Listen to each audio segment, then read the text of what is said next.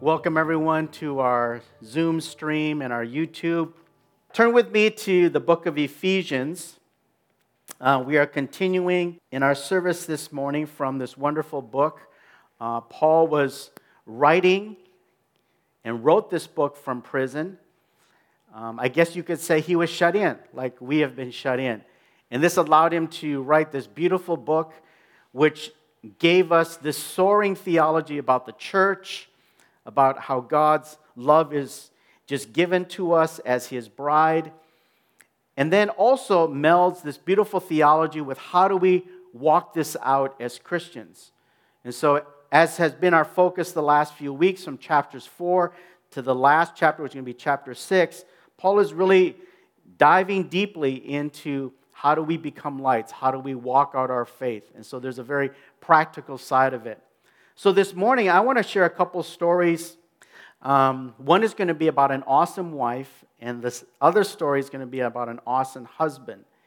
And then I want to talk about how these two people teach us from Ephesians 5 about marriage. So let's just open with a word of prayer here. Father, we just thank you this morning for your word. We thank you for your presence in our midst, wherever we may be. Holy Spirit, be the teacher now that speaks to our heart. We thank you in Jesus' name. Amen. Well, the name of the awesome wife I want to talk about this morning is Sarah. And you've heard the saying that behind every great man is a great woman. Well, this saying couldn't be more true than of Sarah because Sarah's husband, Sarah's husband, was none other than Abraham, as in of Abraham, Isaac, and Jacob fame. The founder of the Jewish people, he was the one that modeled the great doctrine, the righteous shall live by faith, as Paul wrote to us in Romans 4 and Galatians 3. This is one of the bedrock doctrines of Christianity, and Abraham modeled this before it was declared to us with such clarity by the Apostle Paul. Abraham was the one that was so obedient to God that he was willing to sacrifice his son if need be. Ultimately, he didn't have to do it, but that was his heart towards God. This is the one in whom God said, Through you, all the nations of the earth will be blessed. And even went so far in Genesis 12 to say, I will bless those who bless you, and those who curse you, I will curse.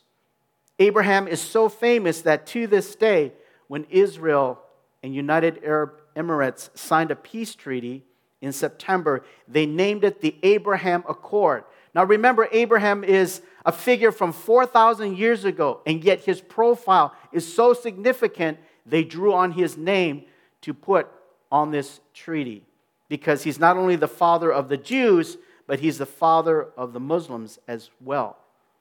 So there are a few greater men in Jewish history than Abraham. And who was his wife? Sarah. She was the great woman behind the great man.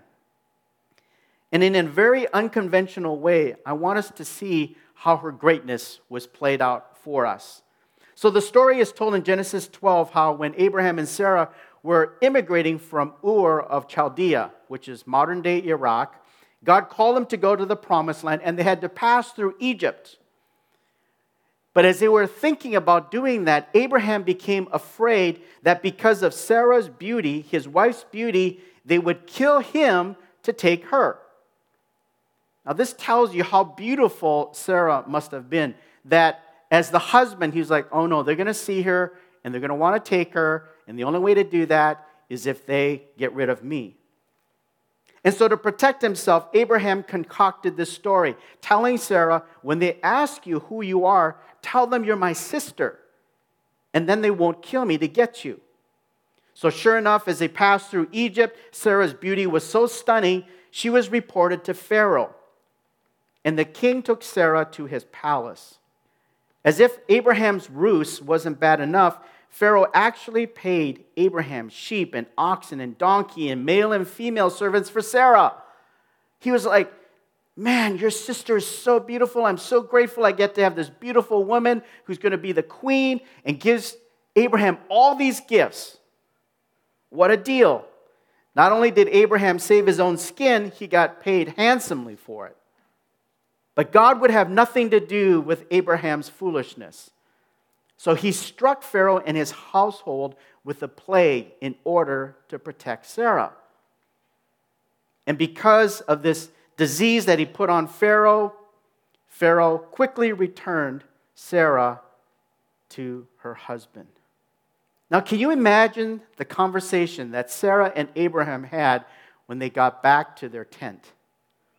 What were you thinking, Abraham? You numbskull. You can be sure that Abraham was sent to the doghouse for weeks. Abraham completely uncovered his wife, exposed her, lied about her, and then left her to the designs of another man. What kind of husband was this? But guess what? As if this incident wasn't bad enough, it happened a second time. I know it sounds crazy, but in Genesis 20, as you continue on in that book, Abraham and Sarah continued their migration to the promised land, and we read that Abraham resorted to the exact same story, the exact same ruse to protect himself when they came to a place called Gerar in the Negev region. And he was afraid that the king there would take Sarah because of her beauty, so Abraham once again told Sarah to tell the same lie. Now, in actuality, the lie was not a full lie because Sarah was Abraham's half sister. As Abraham would later explain, Sarah was the daughter of my father, but not the daughter of my mother. Well, whether it was a half lie or not, the effect of it was a full lie. And sure enough, once again, because of Sarah's great beauty, Abimelech the king took her and spared Abraham's life. So, can you imagine Sarah's emotions? How can this be happening again? I just got over the first time, and now it's coming on me a second time. What am I? Just a pawn? A bargaining chip? A life insurance policy? Am I your wife or not? Abraham left her vulnerable once again to another man. He's a total rat, like Mimi likes to say to me when I do something wrong.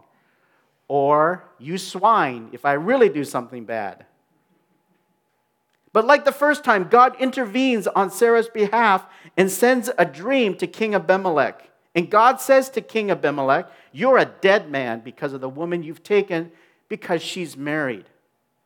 And if you do not restore her, know that you shall surely die, you and all who are yours. That's divine protection in the highest sense. Thank God for being a firewall to Sarah. Now, how does the Bible describe Sarah's heroism? Is she like Wonder Woman? Yeah, she is, but not in the way that you think. Listen to what is described about Sarah in 1 Peter chapter 3. In the same way, you wives, be submissive to your husbands, so that even if any of them are disobedient to the word, they may be won without a word by, their, by the behavior of their wives, as they observe your chaste and respectful behavior. Your adornment must not merely be external, braiding of hair, wearing gold jewelry, putting on dresses, but let it be the hidden person of the heart, with the imperishable quality of a gentle and quiet spirit, which is precious in the sight of God. Verse 5 and 6 For in this way, in former times, the holy women also, who hoped in God and used to adorn themselves, being submissive to their own husbands. Verse 6 just as Sarah obeyed Abraham, calling him Lord. And you have become your children if you do what is right without being frightened by any fear. Kind of hard to read, maybe. This is crazy stuff. Not only did Sarah obey Abraham, she called him Lord. Not stupid, not you idiot, but Lord. How could she do this? Because she submitted to Abraham, knowing that Abraham was not the final say in her life, God was.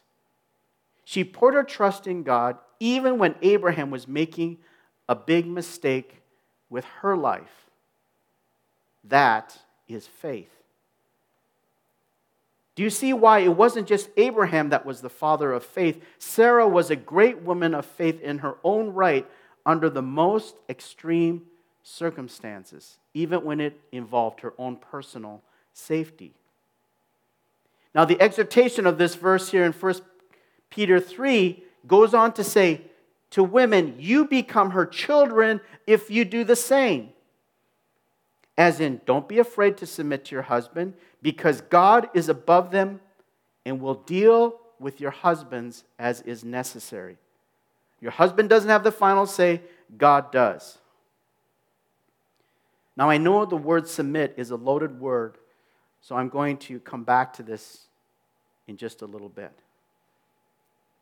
Despite what Abraham put Sarah through, she kept her composure, she held strong, and she made Abraham look good despite his colossal mistakes. She was an amazing wife.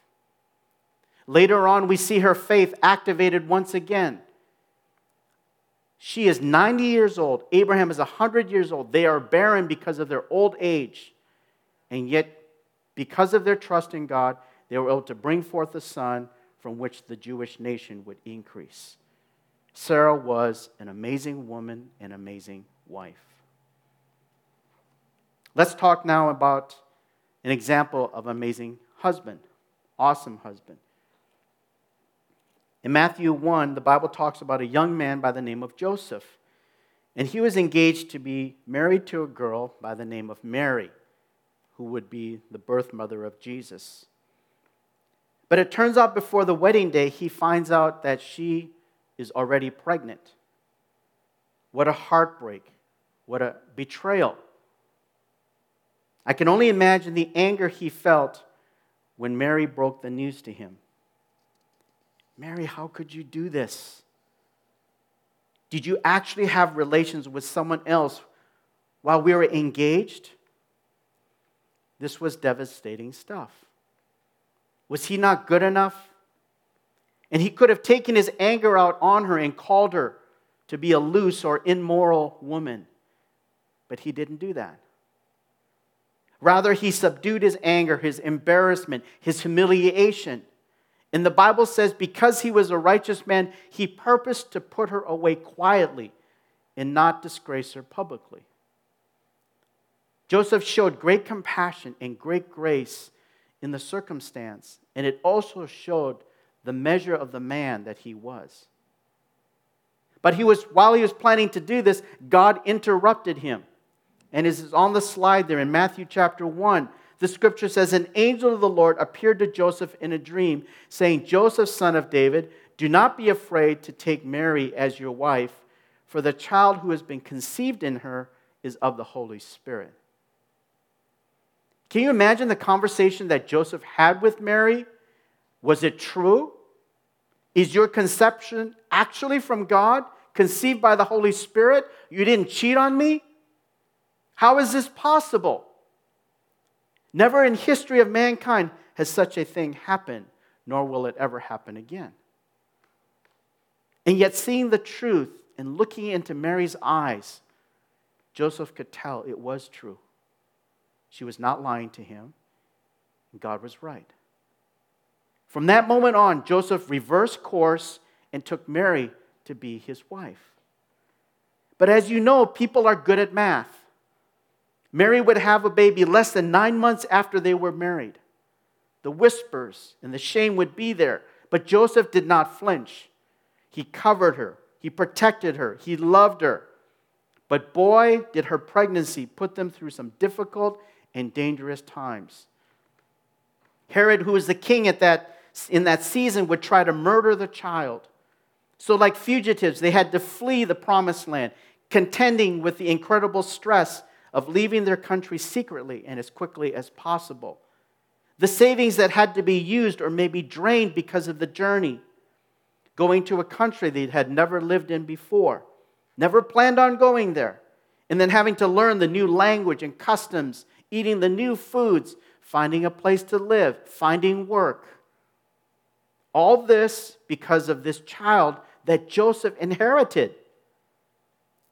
Jesus wasn't even his child. And yet he never complained to Mary. He never resented their situation or his wife. Joseph embraced it all. This was God's will for him. Mary must have treasured Joseph's sacrifice for her. How honorable he was, how protective he was, how caring and responsible he was. Few men would have done or dared believed what Joseph did. And, that, and yet there he was laying his life down for her. He gave his all for Mary. I can only imagine the grief that Mary experienced when Joseph passed away while Jesus was in his teens. But oh, the memories of his love and how that must have comforted her, put a smile on her face whenever she thought of him. Joseph was an amazing husband. Now, in these two people, the Bible gives us a portrait of two inspiring individuals. One was an amazing wife, Sarah to Abraham. One was an amazing husband, Joseph to Mary. And with this in mind, I want us to read Ephesians 5 using their voices as if they're reading the verses to us. So, as we start out here in verse 22, reading through 24, let Sarah's voice be reading this passage to us. Wives, submit yourselves to your own husbands as you do to the Lord. For the husband is the head of the wife, as Christ is the head of the church, his body, of which he is the Savior. Now, as the church submits to Christ, so also wives submit to their husbands in everything. There's that loaded word again submit. This would be hard to take were it not Sarah lending her voice to this passage because she lived and modeled what this verse meant. In our contemporary culture, the word submission does not fall well on our modern ears. And yet, the Bible is telling us this this is a secret to being an awesome wife.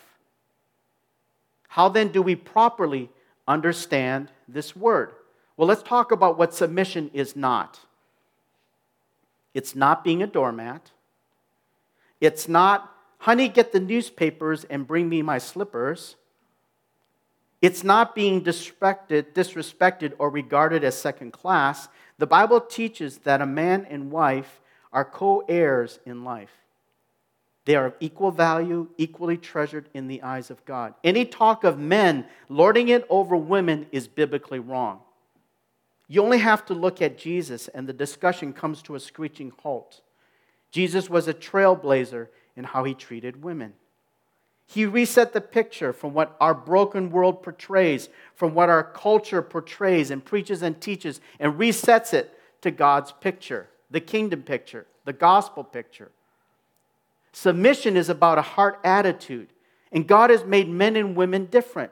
They're created with different biologies, they have different physicality, different emotional and psychological makeups, and they have different roles in creation. In God's economy, woman was formed from man's rib, as it says in Genesis 2. But in propagation, man comes from women in birth. They're interdependent. They're united but distinct. They're complements to one another. 1 Corinthians 11 says, Man does not originate from woman, but woman from man. For indeed, man was not created for the woman's sake, but woman for the man's sake. However, in the Lord, neither is woman independent of man, nor is man independent of woman. For as a woman originated from the man, so also the man has his birth through the woman, and all things originate from God. So we see God's horizontal, side by side design between a husband and a wife. They're complementary. But there's also God's vertical design, which is called, which is called headship. In Ephesians 5, which we read a little bit earlier, which I'll emphasize, says that the husband is the head of the wife as Christ is the head of the church. That's the vertical dimension. Now, as women, you might buck the idea that your husband is over you. But here's the thing the more fearsome prospect is that Christ is head over your husband. Paul makes it really clear in this verse here in 1 Corinthians 11. I want you to understand, Paul is speaking, that Christ is the head of every man, and the man is the head of a woman, and God is the head of Christ. God brings hierarchy into culture, into family structure in order to produce order and mission. And Jesus himself is even under authority to the Father. Your husband may have to answer to you, and you know how scary it is for husbands to answer to wives. But what is even more scary is how men have to answer to God for how they treat their wives. Falling into the hands of an angry wife is one thing, but falling into the hands of an angry God is an altogether another thing. This is why the scripture says that Sarah could submit to Abraham in everything. Again, these are strong words. Of course, in saying everything, we're not talking about immoral things, illegal things, hurtful things. It's just the idea that this heart attitude is thorough and deep and assured. She understood the chain of command. It wasn't just a human chain of command, it was a chain that extended right up to the throne of God. Men will give account to God how they treat their wives. In fact, this is how women unleash heaven on their husbands. You see it up the chain. And instead of trying to manhandle, manipulate, nag, or change their husbands, they stay calm, pray to God, and let God do the work. It requires patience and suffering, no doubt. But nothing changes a man better than the heavy hand of God. This is the heart attitude of submission. It's not a doormat proposition, it's in fact a worship posture. I believe this is how God called in divine Sarah, how Sarah called in divine protection for herself when she was taken by the king of Egypt and King Abimelech. My husband, God, that scoundrel, is doing nothing right now, so please send in help. And God instantly sends divine protection because that's how the chain of command works. Sarah understood Paul's teaching here in Ephesians 5 on submission before he even wrote these words. She's such a powerful example of how this passage plays itself out. Now let's read the next passages with Joseph lending his voice to us. Husbands, love your wives, just as Christ loved the church and gave himself up for her to make her holy, cleansing her by the washing with water through the word, and to present her to herself as a radiant church without stain or wrinkle or any other blemish, but holy and blameless. Now, this too would be hard to take were it not Joseph giving voice to this passage because men don't like to humble themselves to women. What is all this talk about giving up our lives for our wives? If there are, any glamorous notions of headship, it's put to rest in this verse because headship is about servanthood. Being a husband is laying down our lives for our wives just as Jesus did for his church. That is the bar that God has set for man. Lay down your life in the same way I laid down my life for the church. Meditate on that deeply, men. So when I run across the house to help my wife with a computer for the 10th time, in the midst of my sermon preparation, interrupted once again, that's loving my wife like Jesus did when I take out the garbage, fill her car's gas tank, water her lemon plants, and record it in her journal when she's out of town. Mimi has taken to loving her lemon plants and wanted me to water them, like down to the milliliter. Like I almost have to titrate the water into these plants and then record it into the journal. That's me loving my wife. Or maybe giving up a hockey night to watch a rom com with her. That's servant leadership. When I sit with her, and she tells me about something that is bugging the nuts out of her, even though it's rash, irrational, that's love. Processing is important. Rationality in that moment is not. Serving our wives is what beautifies them because it communicates worth to them. Again, from Ephesians 5, the scripture says that Christ loved the church and gave himself up for her to do what? To make her holy, cleansing her by the washing with the water of the word, so that she can be radiant, without stain or wrinkle, holy and blameless. That's communicating worth. Christ is the model of headship. He is the marriage seminar for men listening, providing, sound decision making, leading, protecting, empathizing, anticipating, cherishing. Servant leadership is the secret to being an awesome husband. That's the biblical picture of headship. And that's exactly what Joseph modeled in his love for Mary. So we bring together this teaching of awesome wives and awesome husbands by reading verse 21, which is the connecting verse in this section. Be subject to one another in the fear of Christ. Marriage is about mutual respect and honor. Not one way, not just husband to wife, not just wife to husband, mutual respect and honor. Awesome wives respect their husbands by having a good heart attitude and praying for their husbands to have wisdom and discernment in God's heart. To do so is to understand God's chain of command. Men have an important responsibility in being the husband because they are to model Jesus' love as he did for his bride. That's a tall order. Awesome husbands show honor to their wives by pouring themselves out for their spouse, their time, their money, their energy, focus, attention, and affection, so as to cherish them and show them their worth. They work hard to make their wives the apple of their eye. And when there's this reciprocation of love and care, you have a bond that can hardly be broken and one that reflects the beauty that God has given between a man and a woman in marriage. Let me add this before we close.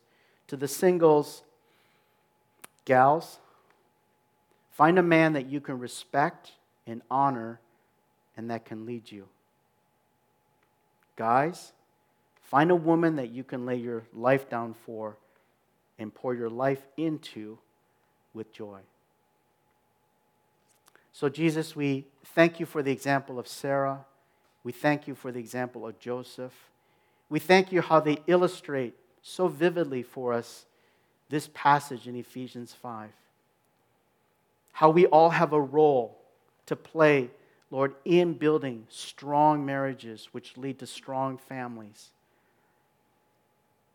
It's countercultural, but it's life and it's freedom and it's power and it's dominion. This morning, ladies, ask yourself what has your attitude been towards your husband?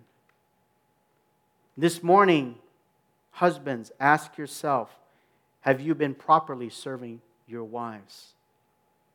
If you are, praise the Lord. Continue on and spread. Spread that to other men. And ladies, spread that to other women. But if the Holy Spirit has spoken something to you that you need to shore up, then respond to the Holy Spirit right now. So, Jesus, thank you that your word is, is so real, it's so practical, and it speaks into the very structures of man and woman's relationship, it speaks to the very dynamics in marriage that we should have that that becomes a glory to you. That becomes a testimony to you. So we thank you this morning, God, for the teaching of Paul and the illustration of that through Sarah and Joseph. We thank you now in Jesus' name. Amen. Amen. Well, have a safe week in particular as we go about um, observing the new guidelines given to us by the province. And we will see you next Sunday. Have a great week.